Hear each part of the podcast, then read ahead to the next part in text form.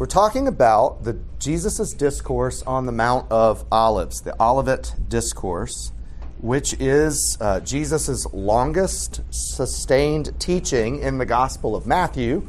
But because it is so lengthy in Matthew, spread across chapters 24 and 25, we're actually looking at the same discourse through Mark, the great Bible summarizer who doesn't have time for two page discourses. And so he will fit everything that Matthew spread across four pages of your Bible. Mark will fit in like seven lines. And that makes it a little easier for us to follow. Uh, so we're using Mark 13 for that. And we talked last week about the context for uh, this particular discourse. We talked about the genre of apocalyptic prophecy and what it is and is not to, intended to accomplish. What is its purpose? And its purpose is to tell us about how to live in these last days. And we talked about these last days representing a quality of time, not a quantity of time. It's not about how many last days are there, it's about what kind of days are the last days. And Jesus will answer that within the uh, discourse here. The immediate context of the passage in Matthew, Mark, and in Luke is all about the temple. And Jesus uh, being with his disciples while they compliment the temple, or Jesus being in the temple while the religious rulers are uh, arguing with him, persecuting him, rejecting him. And the disciples ask, uh, in light of something pretty dramatic, Jesus says, two reasonable questions. What was the dramatic thing that Jesus says about the temple? It's going to be torn down. Not you won't find one stone left on top of another. It is going to be completely decimated. And that's pretty shocking. If you are one of Jesus' disciples, if you understand the meaning and the importance of the temple in the Jewish theological system, what Jesus has come as a part of, uh, that's a pretty dramatic thing to say. And the disciples hearing this ask Jesus two questions because there are two different things they want to know. But the disciples, we said, might not know that they're two different things that they're asking. It'd be hard for the disciples to imagine that the destruction of the temple could happen in the context of anything other than the final consummation, the final judgment of all things. So the disciples ask this question when will these things be, and what will be the sign of your coming in the end of the age? And the disciples don't know yet that those are actually two different events, separated by a lot of years in between. But Jesus is going to answer both of those questions, and from his answers, we can figure out that, okay, these things are about the last days, this entire period of time until he comes. And the, the sign of the end of the age is simply that those things are present, that those things are happening. But as to the destruction of the temple, well, this generation will not pass away. You'll, you'll see that very soon. Um, and in fact, they'll see it in two different ways, as he will uh, soon describe. So that is sort of catching us up on the context and, and where we are. And what we had done so far was talk about Mark 13 the verses 5 through 23 being the last days sort of section of the passage, where in this first section, verses 5 through 13, Jesus talks about general trials and tribulations. He describes the characteristics, the quality of the time. And then in verses 14 through 23, he gets very specific about the destruction of the temple. That is a specific event that will happen within these last days. But as opposed to describing kind of a general characteristic, wars, rumors of war, trials, tribulations, disasters, false messiahs, that's just a general description of the kinds of things that will happen. The destruction of the temple, the destruction of Jerusalem, is a very specific event that can only happen once, and Jesus refers to that in, uh, in verses 14 through 23. So where we were next, uh, so everybody good with where we're caught up? Or do you have any questions that you've thought of or anything we need to unpack on that section before we work our way through the rest of this passage and, and try to go parse out what Jesus is talking about? Daphne, will you read Mark 13, 24 to 27?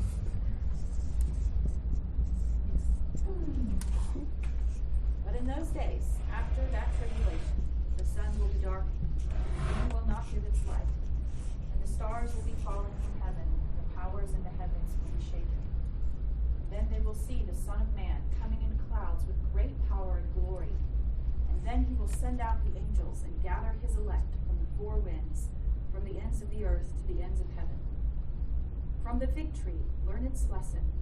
As soon as its branch becomes tender and puts out its leaves, you know that summer is near.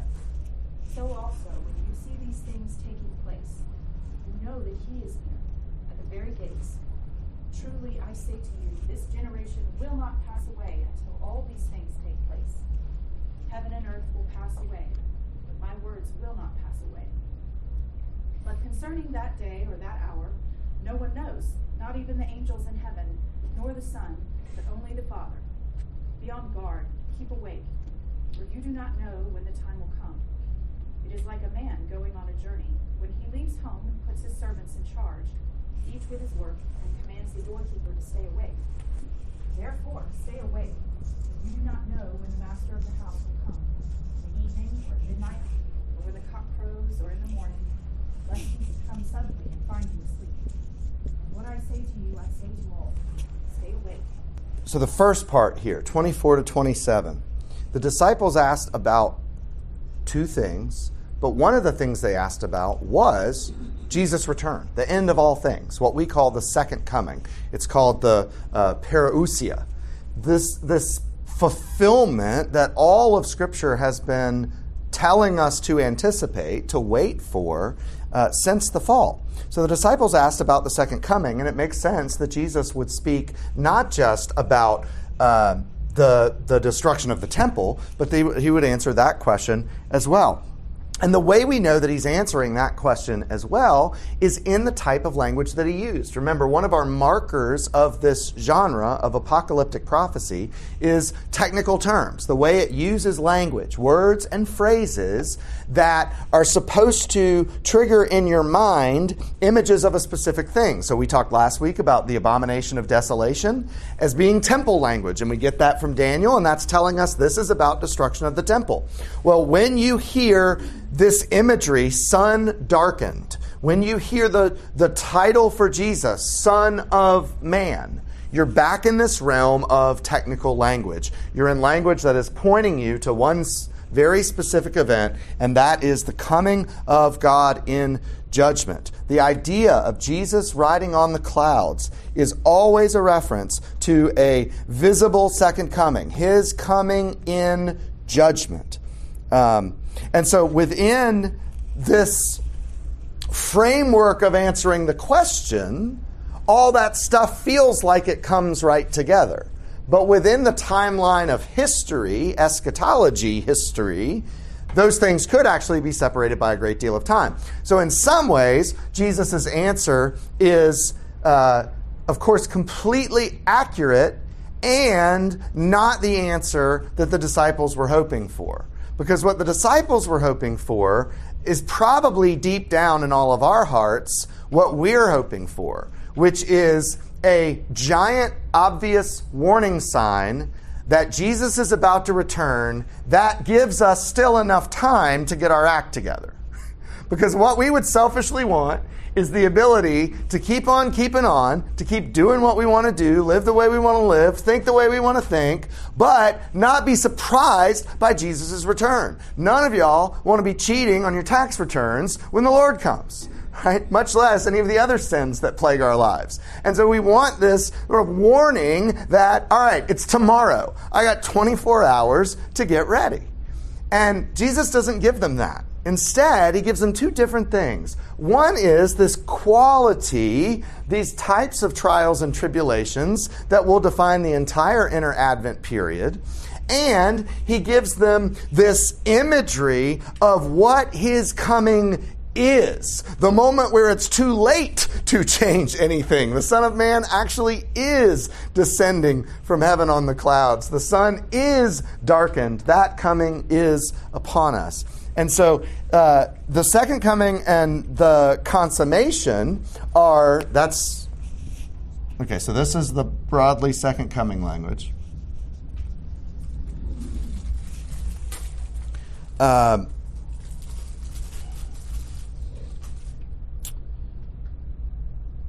this is the when, the slightly unsatisfying answer for them. And then this gets, this, starting in verse 33, we get to the point of Jesus sharing all of this. If your goal is to be ready for Jesus' coming, if your goal is to not be caught unprepared and not ready for the Lord to return, when should you be ready? Now, all the time. That's when you should be ready.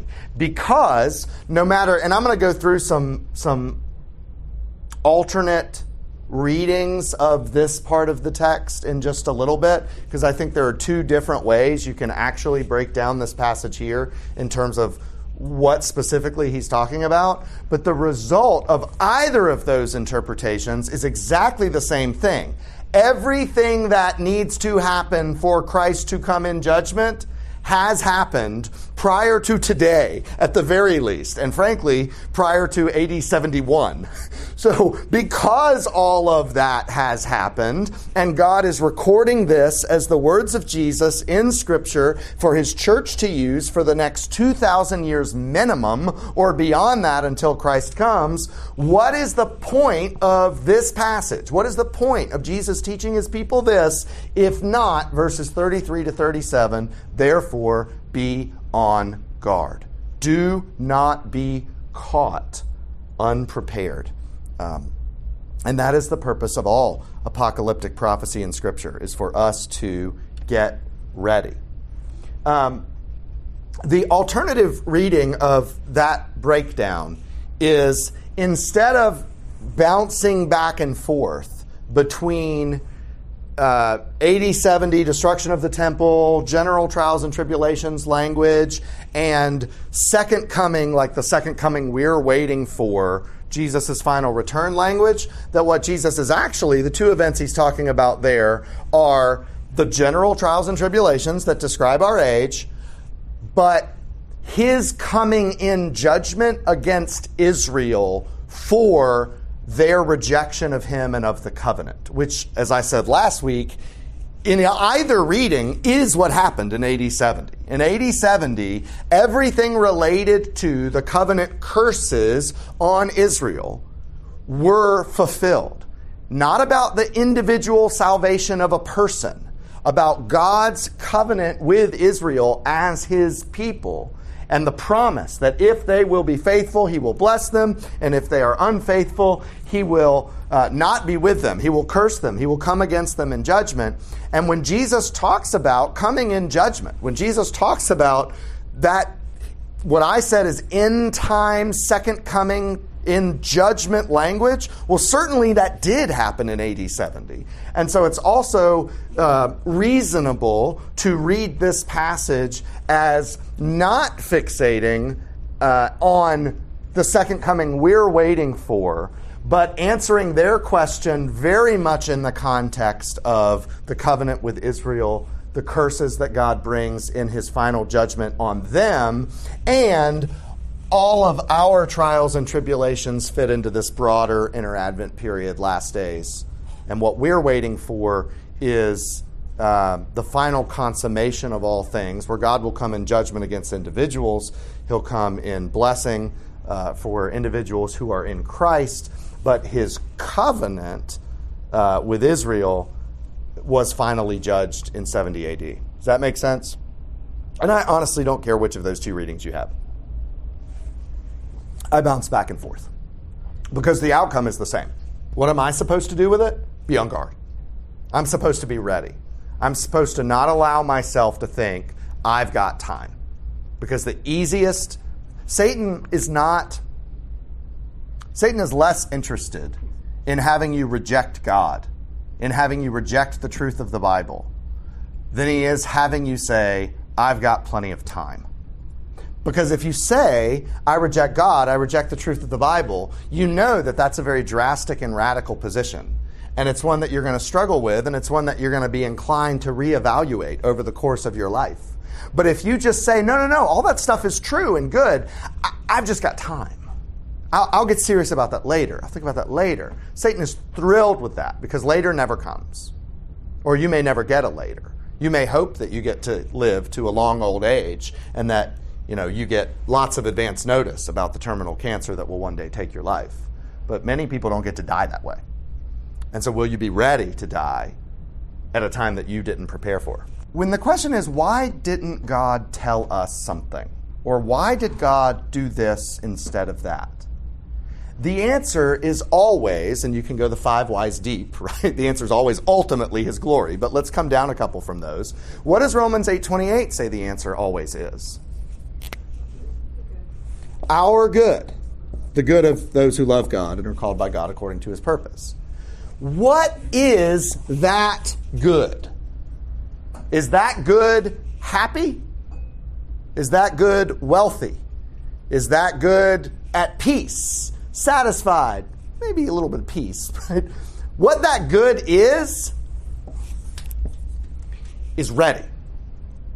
Ready for the coming of his son. Everything that God does in this world that you experience is at a very important level designed to make you more ready for the coming of his son. How do we get ready for the coming of his son? We become more like his son.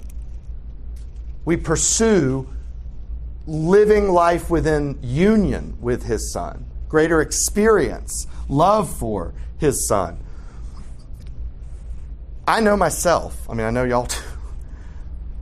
If God said to me, Paul, my son will return in glory and in judgment on Friday, October 14th, 2028. Would that be for my preparedness becoming more like his son good? Maybe for y'all, not for me. Not for me. Because every fiber of my being would say, I really do have time. I mean, there's complete forgiveness in Christ. There's grace that's enough to cover all of my sin. So why not sin more that grace might abound? right? That's a pretty good plan. Uh, and so, in his wisdom, God tells us and them, whichever reading you take, to be ready. Be on your guard because this sign of the end of the age that you're looking for, when it comes, it will be too late. I'm not going to give you the day before sign. I'm not going to give you the month before sign. I'm giving you the moment before sign. And you will have made your choice by then. John. Hmm. I, can ask you specific to this, but in general, I mean how do you make this hit home to yourself? I want to just jump. Oh, yeah. the people around me, they're not. Yeah, when are the rest of you going to take Jesus more seriously? yeah, I um, didn't you hear that last? Um, yeah, I mean it's it's a great rhetorical. I don't have an answer for you because it is it is the great rhetorical question of the Christian life: is how do I discipline myself to ask God, God, work, do this work in me. Don't make me read about this for the purpose of getting excited for me to do this work in someone else. I'm always eager to do this work in someone else. I can make y'all more ready for his coming. but that is not my job. It is his job to make you ready for his coming. And when I'm doing that job, I'm not doing the job of him doing that work in me. And, and my uh, taking hold of that by faith. And faith works. Faith doesn't just believe, faith works. Great question for which I have no answer. All right, so let's move forward with that then, and we'll see if we can get those questions answered. How do the end times views? So there's lots of different views on end times, and there's the one that uh, Matt was alluding to with respect to uh, Israel being a different of God's plan uh, compared to the church. So, how do the various views of end times reckon with this text? How do they deal with what this text is saying? How do they interpret it to then justify their own position, what they believe? And there's a lot of terms in the world of eschatology. There's a lot of words we need to describe. So that's what the handout uh, is. But the two things I never want us to lose sight of, because you can really go down a rat hole in uh, eschatology in the study of these the, these different positions. I want us to never lose sight of the questions we're trying to answer. How do we read these prophecies? What do we understand about the inter Advent period? And all of that in the context of why? Why would God tell us this stuff? What is God's goal? So don't lose sight of Romans 8:28 that he is uh, making us more ready for the day of Christ's coming. And then we'll define some terms, and then next week we'll apply these terms to the text. First, I'm going to find, define the terms briefly, and then we'll come back and work our way through the passage in light of each of these terms. And then I gave you the handout so that you don't uh, feel the need to take quite so many uh, notes about them. And one other thing about these terms is not all of these are mutually exclusive. So some of them, if you if you are a historical premillennialist, you cannot also be a postmillennialist. Those are mutually exclusive. But some of these you can be both. You can be amillennial and partial preterist. You can be uh, futurist and premillennial. Like there are there are they're not all mutually exclusive. So we'll kind of work our way through some of that. All right, let's start with futurist. Futurism is as it sounds. All the predictive prophecies are about a future time. And that time is right at the time of the second coming. So if you look at my beautiful drawing there, that's to represent a timeline. And the key markers on the timeline are the cross, Christ's life, death, and resurrection, AD 70, and then everything else that happens in between until the return of Christ. And what the little red squiggles are going to suggest as we go through these options is what period of time do the events take place that are being discussed in this passage? So, for a futurist, all of the prophecies of the Bible's apocalyptic prophecy are describing a yet future time. Jesus is talking about a time that is in the future, and particularly in futurism, right before the second coming. So you would be able to have some markers of, okay, now we are really close to Jesus returning because we have these fulfillment of these prophecies and these signs that we can see. And again, I'll talk more about all this later. Preterist. Um, there's no such thing as a full preterist. I mean, there is, but you don't encounter them in the wild.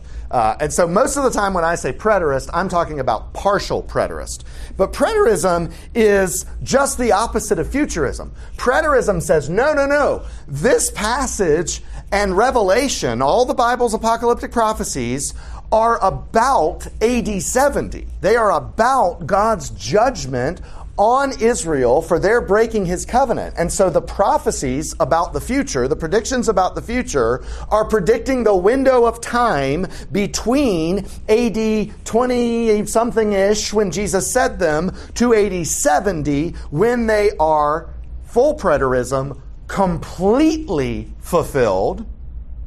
Partial preterism completely fulfilled except the consummation of all things. So, why do I say that there's no such thing as a full preterist? What do you have to believe if you believe that all of the Bible's apocalyptic prophecies were fulfilled in AD 70?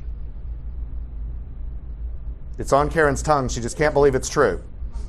That this is the new heavens and the new earth. yeah, that's the face we all make. Right? Because Jesus did return in AD 70 in judgment on his people Israel. And if you believe that all of the events that Jesus describes, not just in, in the Olivet Discourse, but in Revelation as well, if you believe that all of those events are about that covenant and that fulfillment in AD 70, then we're done. It's pretty terrifying, right? it's pretty terrifying. No, but partial preterism is a very reasonable, in my opinion, reading of the text that says, no, we're not crazy. Jesus has not come in fullness of glory and established the everlasting kingdom of which we are a part. But the Bible is, when it talks about apocalyptic prophecy, the Bible is, by and large, very focused on AD 70, very focused on God's uh, judgment against Israel for breaking his covenant, which makes sense because that covenant is the whole of the Old Testament. And then John the Baptist comes along as the last of the Old Testament prophets, and he says, There's only one more coming after me. And he is greater than me, so much greater than me, I'm not fit to untie his sandals. And so, what does Jesus do then? He, he ushers in the age of the church so that God's people have a home as God's judgment comes against Israel, his former people, who were told this is what would happen. They were told in the minor prophets this is what would happen, and now Jesus tells them in Mark 13 this is what's going to happen. You want to know what the signs of these things are? I'll tell you. When people flee into the mountains and the abomination of desolation is standing where it ought not stand, it happened. Things got real bad real fast. Right? So partial preterism is a, is a reasonable uh, reading of the text. Historicism is the idea that single events in history fulfill prophecies. So you take every verse of prophecy in the Old Testament, uh, uh, when I say prophecy, I'm talking about apocalyptic prophecies, okay? You take every single verse of apocalyptic prophecy in the Old Testament, you take the ones in the Olivet Discourse, you take the ones in Revelation, and you map them to a single event in history. And that's where you get the guys on television who have really beautiful graphics and drawings and timelines. And they're the ones who tell you Revelation chapter 14, verse 3 is about this phase of the Peloponnesian War or the invasion of Iraq or whatever it is. There's, there's a straight line between a biblical prophecy and a single event in history. And that's taking place. That's why I drew all those lines. Those are taking place spread out between when Jesus Jesus uh, came and when Jesus returns. Uh, and so you've got examples there. The Pope at the time of Martin Luther is the beast of Revelation 13. The Black Plague of the Middle Ages is Revelation 6. These guys get very creative in their drawing lines between things that the Bible says and things that they observe in history. Uh, so those are all straight lines. I'm trying to make the point that there's a one to one connection between the event on the page of Scripture and the event in the timeline of history.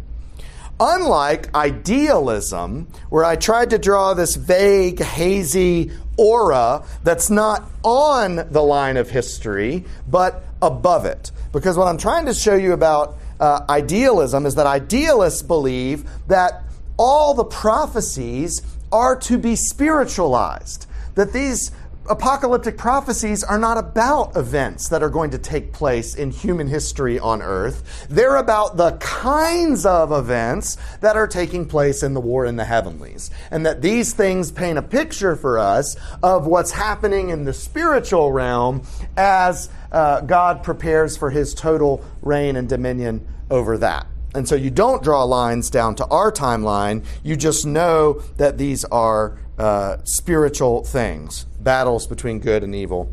Uh, they have symbolic application in history. So you could look at something that happens in life and say, well, that's because there's a war going on in the heavenlies.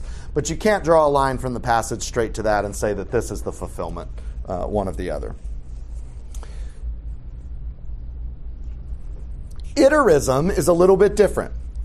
So I still have a squiggly line for you instead of a bunch of straight lines. But my squiggly line is on the timeline of history. And that's because what iterism tells you is the prophecies of the Bible, the apocalyptic prophecies, are not describing single events, they're describing kinds of events, quality of time. And those kinds of events will happen, do happen from AD 70, even before, until the time of Christ's coming. So, wars and rumors of war do I have to point to a single specific war to say that that prophecy is fulfilled? No. I can point to the many occasions in human history where that event has taken place. I don't have to spiritualize it, but I do generalize it. It's a kind of event. False Christ, this concept of Antichrist. I don't have to pick one. I don't have to say that it is Nero or it is George Soros. I have to say it's anyone who sets themselves up in powerful opposition to the ultimate kingship of Christ. Anyone who leads people uh, toward themselves and away from Christ is an antichrist. And so when the Bible describes this antichrist figure in lots of imagery, apocalyptic detail, I'm not supposed to pick apart all of those details to try and figure out if it's this person or that person. I'm supposed to recognize that there will be these types of false Christs until he comes again. Uh, any questions about that side of the page? Do you have to be one or the other of these? I know you said there's bleeding in on both sides of the page, obviously, but could you could you be partial preterist in your reading of Matthew 24 and iterist in your reading of Revelation? Generally, I mean, Gener- yeah, you're not really an iterist at that point. So what you just described is basically what I am, and you're not really a, an iterist at that point in a technical sense. Um, you are acknowledging the idea that what Christ was describing in the last days is quality, not quantity, and those kinds of events are what we're going to see all around us. We wouldn't be able to say that these events, these kinds of events, are specifically the fulfillment of any prophecy because our claim is that all the specific prophecies were fulfilled in AD 70 except the final return. So you, you don't have to think iterism's a bad idea, but you cannot technically hold both because the question is where are the prophecies being fulfilled in history? Are they being fulfilled in history in the spiritual realm or the earthly realm? Question one. And then, if the earthly realm, when? And interism says bump, bump, bump, bump, bump, bump, bump. And preterism says here. But what Jesus described about here is also relevant until the time of his coming, right? Y'all see the distinction we're making here. So it's it's an academic distinction that doesn't matter a ton for us, but uh, whereas some of the other ones, like idealism, is just a terrible idea. like, uh, that Jesus was talking only about the spiritual realm when when he said the temple's going to be destroyed, and the apostles said, When is the temple going to be destroyed? And then Jesus goes on a three page tirade about the war in the heavenlies, totally unrelated to the temple in front of them that they had asked about. That's just bad reading. That's not good, what's called exegesis. How do we take the text and understand what it means? And how could a, histor- Yeah. how could a historicist ever be confident in their. This is what he was talking about in. They're- this guy was the worst that ever happened. Well, They're not. Others came along. No, they're not. But that's why in the book we read in Garage Gang, Mistakes Were Made But Not By Me, one of the small sections that the author talks about is uh, the doomsday end of the world people who make predictions about when this stuff is happening and that they could be totally certain and then totally wrong and they're undeterred. They just make another one. Oh, I missed this detail. I missed that data. Now we know for certain it's next Thursday, not this Thursday. I mean, people are nuts. Coronavirus, not the Black Plague. That's right. We have to shift our shift our understanding there. I need a little more caffeine to make the last 10 minutes. All right, dispensationalism. And this is a term that we've all got to understand and wrap our minds around, not just the term, but the view. And the reason is because uh, it is the dominant view of the American church, and particularly the Southern American church. And um, most people, by default, I don't want to say believe this, but think they believe this because they don't know what else there is to believe. This is just so much the common language of the Southern American Christian church. Um, so, the idea of dispensationalism is that God has worked in different plans. You'll hear the word economies used. That's techni- the term dispensation. God has these different plans throughout history, and the covenants are per plan. So there's Old Testament covenants that are for the plan of Israel. There are New Testament covenants that are for the plan of the church. There's not overlap between the covenants, the plans, or the prophecies related to either. It's either about bucket A or about bucket B. In the Old Testament, God uh, operated with faithfulness toward Israel. They have currently rejected that. AD 70 is God's judgment on Israel, but not final judgment on Israel. AD 70 therefore has nothing to do for the church, nothing to say to us, nothing to take away from it.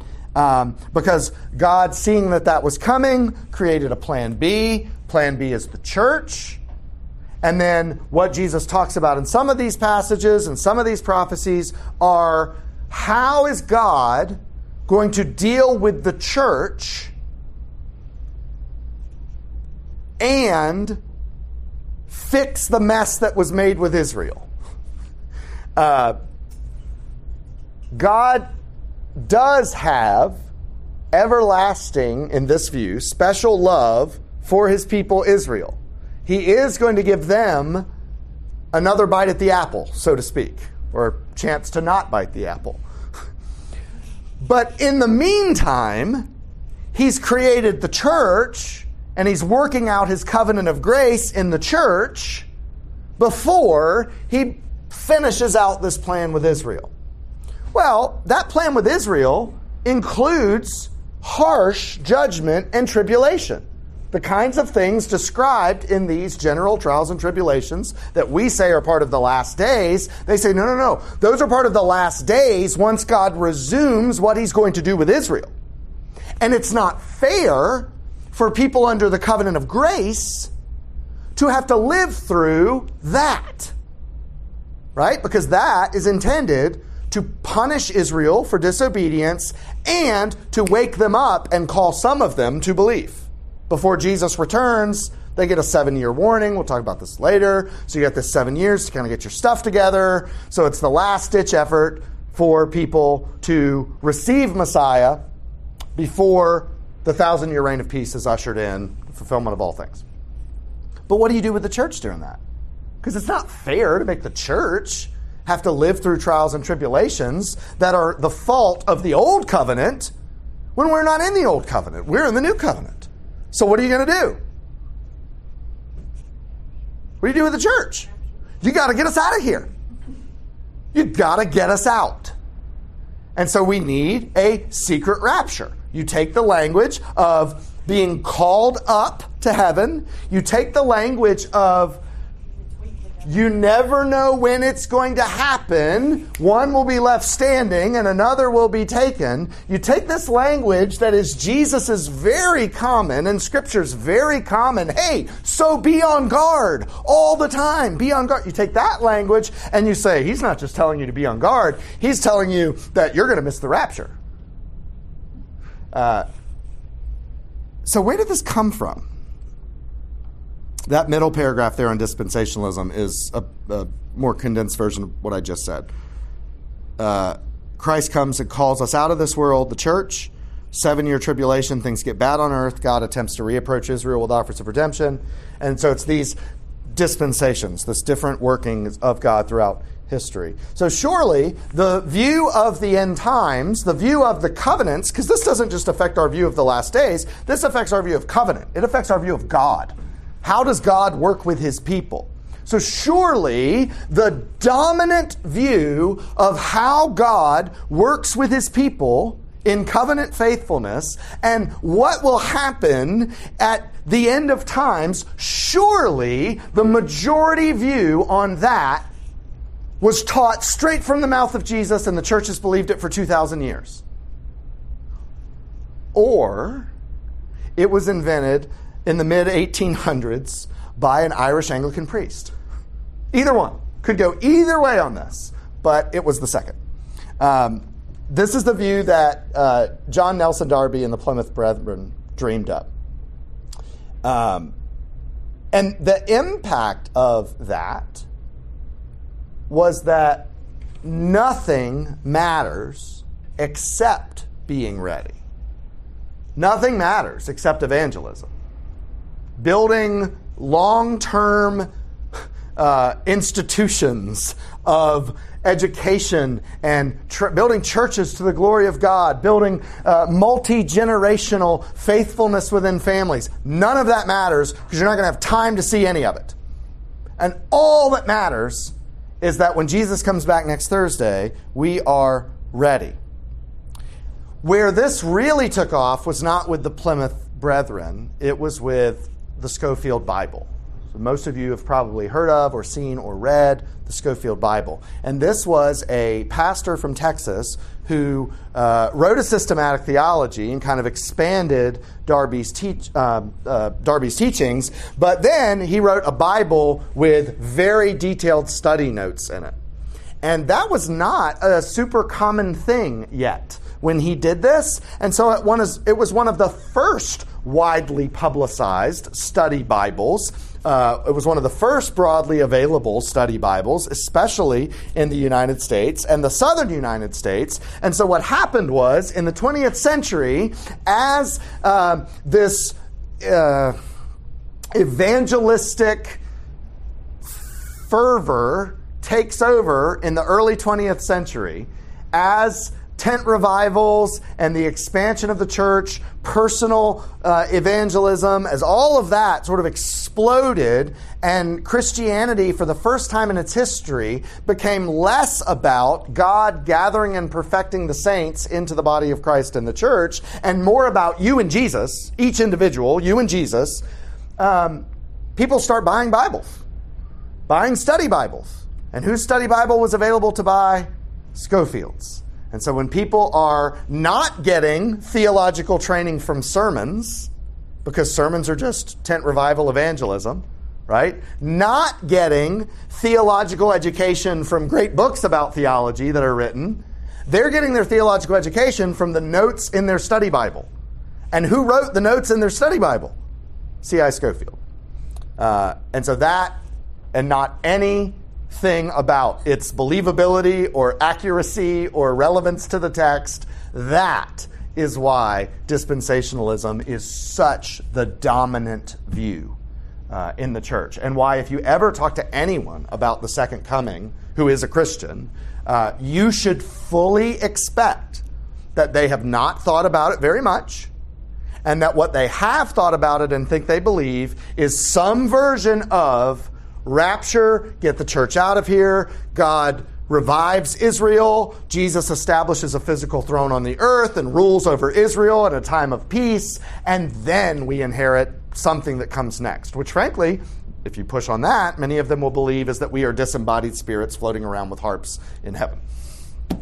Right? Because that's how bad, bad's not even a fair word, that's how absent biblical teaching on these subjects are. People just fill the vacuum with little bits and pieces. For, I mean, how influential were what were those fiction books when we were teenagers? The Left Behind series. How influential were the Left Behind, a series of fiction books on most of our understanding of eschatology?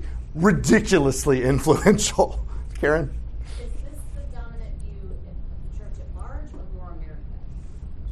Much more America, though with Christianity in the last two centuries, the doctrine came across to us, we screwed it up, and then sent it back. And by then, they'd abandoned true doctrine anyway, so there was almost nobody left to tell them, no, this stuff the Americans are now exporting through their missionaries is nuts.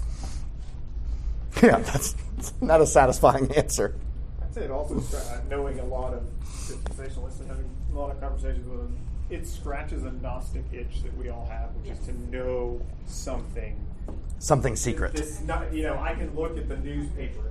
What you think is just this news, I can map it to. That's right. These things, you know, I know what's coming, and I, I know what this really means, yeah, right. as opposed to just, you know, it was a bad trade agreement, you guys. I mean, I, I, I got recently was like, well, maybe Trump has like the Cyrus blessing, and the, you know, he, yeah. and I was like. Sure. Believe what you want. And a lot of of people that you talk to, like they don't know their. They think there's one, two, three views total. Like, Right. They know there's more ways of looking at it. Like they think these are the three views, and that, that's all there is. And people know uh, now. So, in the early 20th century, people's theology uh, came from the notes of their study Bible. But now, people's theology is back to coming from either the sermons they hear, because people go to church again and not as many tent revivals, um, or the books that are available on the bookshelf at the Christian bookstore. And now you don't even have that. Now you have Amazon. Whatever Amazon's algorithm recommends as meaningful theology is where most Christians get their theology. So they're listening to bad sermons and they're reading bad books, and you can't blame them for having bad theology. Nathan, did you have a question? Why do the fiction books? Mom will tell you at lunch. Yeah. I wouldn't allow them to read them. So. Mom, Mom will tell you at lunch. So the views that you take of dispensationalism versus connected covenants, and the views that you take of all those terms we defined on the first side of the page, are ultimately going to lead you to one of three, maybe four positions, and that's what's on the rest of the back page. The first is premillennialism. Now, there's historic premillenni- premillennialism, which I'm not going to cover a whole lot because most of what you encounter today will not be a historic premillennial. It will be a premillennial dispensationalist, back up to what I just described. And what they're saying is the prophecies in the Bible foretell a thousand year earthly reign of Christ, where Christ is physically present on a physical throne with a physical temple and a physical kingdom. And of course, if that happens, it makes sense that that would be Israel, right? Because he is the true king of Israel. And so Christ is going to come back and he's going to reign over them, his people. And that will happen, again, because of the trials and tribulations. That will happen after the church has been extracted from the situation and put off somewhere else. So God really has two kingdoms. Um, he's going to have this, when we're living in this pre millennial time. But the seven year rapture is the true pre like the right before the millennial time and that's where all these prophecies are going to be fulfilled before that the other is post millennial which is um, that the prophecies are about a non literal which means not exactly a thousand years, but the way the Bible uses a thousand years in, in prophecy, which is to represent a very long period of time.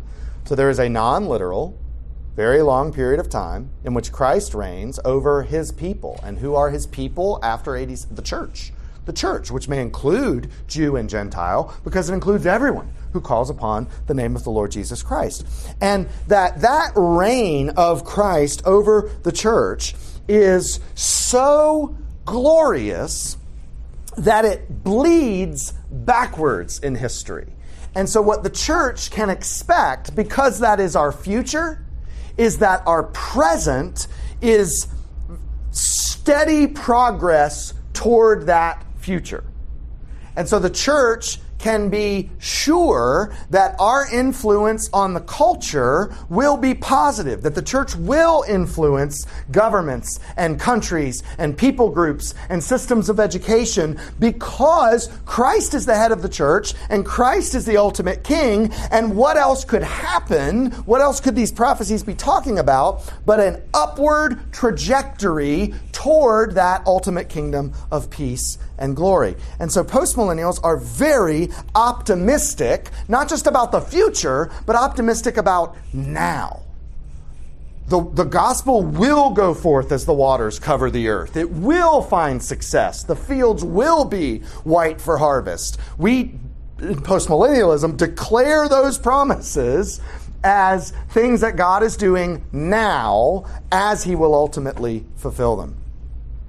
Amillennialism is very similar, except it says, not, maybe not now.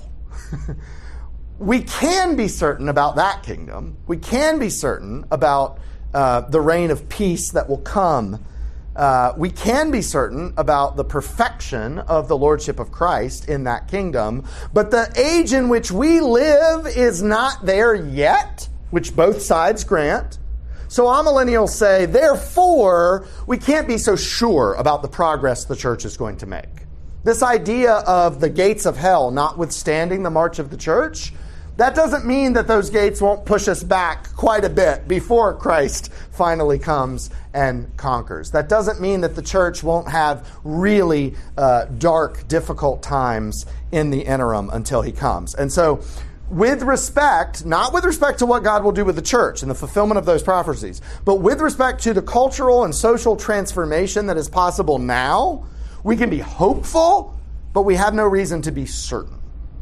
And that is significantly the difference between those two positions. And to make it even more confusing, what you'll find when you talk to many amillennialists, Jake and I being among them, is that we would call ourselves optimistic uh, millennialists. We think the church can have social and cultural transformation, and in some cases does, but that is the grace and blessing of God. It is not the fulfillment of a promise. It is not to be expected. God does not owe us that in order to be true to His word.